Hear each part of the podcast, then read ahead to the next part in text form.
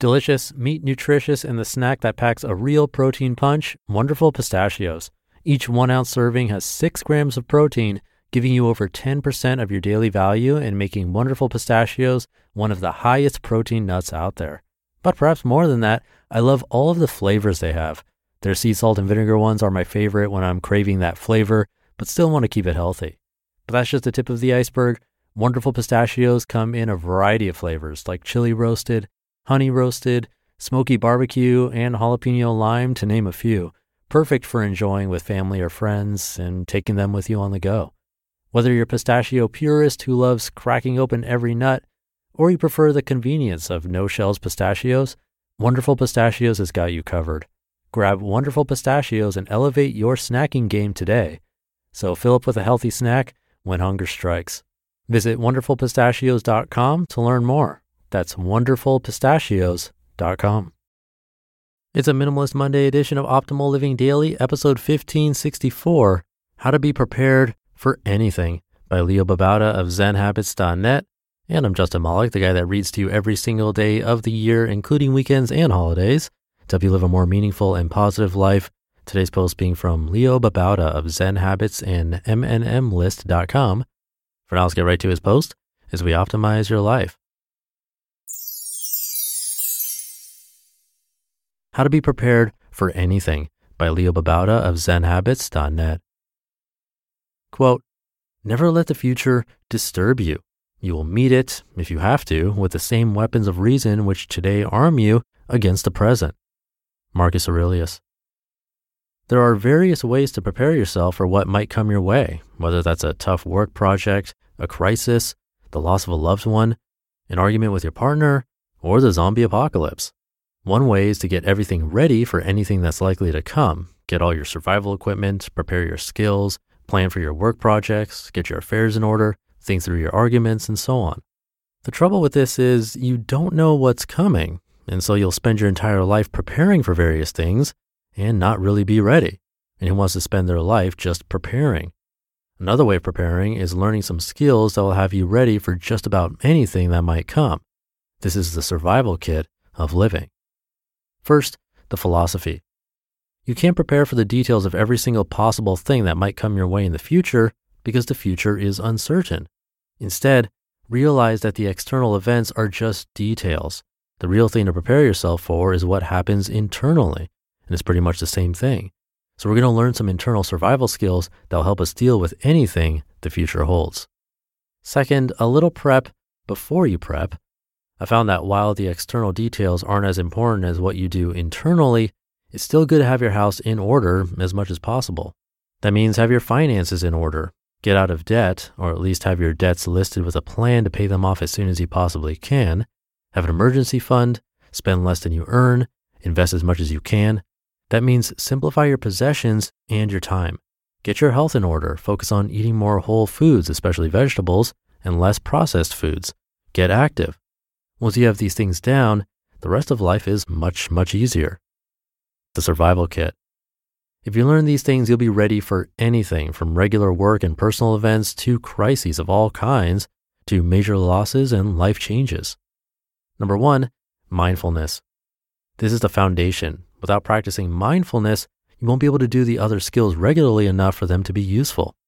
You can practice mindfulness simply by meditating.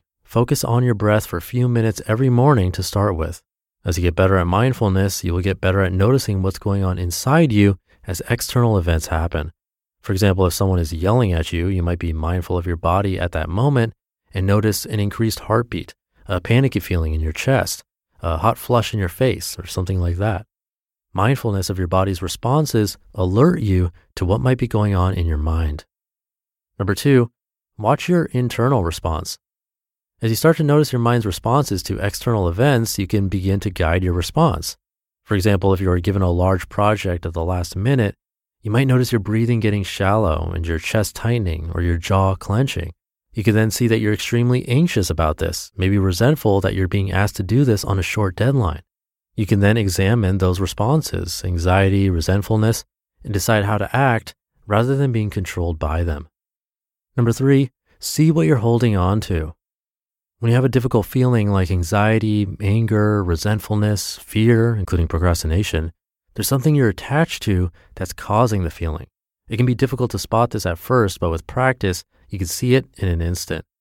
If you're angry or resentful, there's an ideal situation you would like and are holding on to that doesn't match up with reality.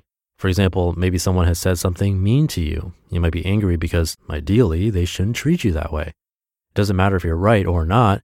If you want things to be different than reality, you'll be angry or resentful or frustrated. Noticing what you're holding on to is an important step. Number four, let it go. It's impossible not to ever hold on to certain ideals, but if you see that the ideal is causing you pain, you can be compassionate with yourself and let go of the ideal. Sure, people should treat you nicely, but that's an ideal that's not always going to be true. Letting go of the ideal means embracing the reality that there's a wide range of behaviors that people will have, and that's a part of life. Humans don't always act ideally. We need to accept that and not force an ideal on reality. Number five, Respond appropriately. Acceptance of reality doesn't mean you do nothing. It means you let go of the ideals causing the painful feelings and then figure out how to respond without the anger, frustration, anxiety, or resentment. Responding to a person or situation in anger or resentment, for example, doesn't usually result in a skillful response. If you can let go of the ideal and let the painful feelings go, you can respond more skillfully. When my child breaks a dish, for example, I can get angry, they shouldn't break dishes, and yell, not skillful. Or I can let go of that ideal and the resultant anger and see if the child is okay, and then calmly and compassionately talk about how to avoid that in the future. That's a more appropriate response. When we respond in anger or frustration, we only compound the problem. Responding calmly and compassionately means we're going to be able to deal with anything that is in front of us, whether it's a crisis or a loss or an angry loved one. Number six, stay in the moment. We make situations worse when we replay the past in our heads. How could they have done that? Or think of all the things that might go wrong in the future. In the present moment, things are okay. We can meet the present moment with calmness and compassion if we can stay in the present. That means being mindful of when our mind is stuck in the past or speculating about the future and returning to the present as much as we can. And number seven, be grateful and accept the moment for what it is. Reality can suck if we want it to be different, or we can accept reality for what it is and be grateful for it. This takes practice because it's hard to be grateful when you feel you're being treated badly, or you've lost a job, or you've lost a loved one, or you're battling illness. But this is the reality you have, not the ideal you wish you had. And it's a reality that contains beauty if we choose to see it. The skill makes us much more at peace with whatever we need to deal with.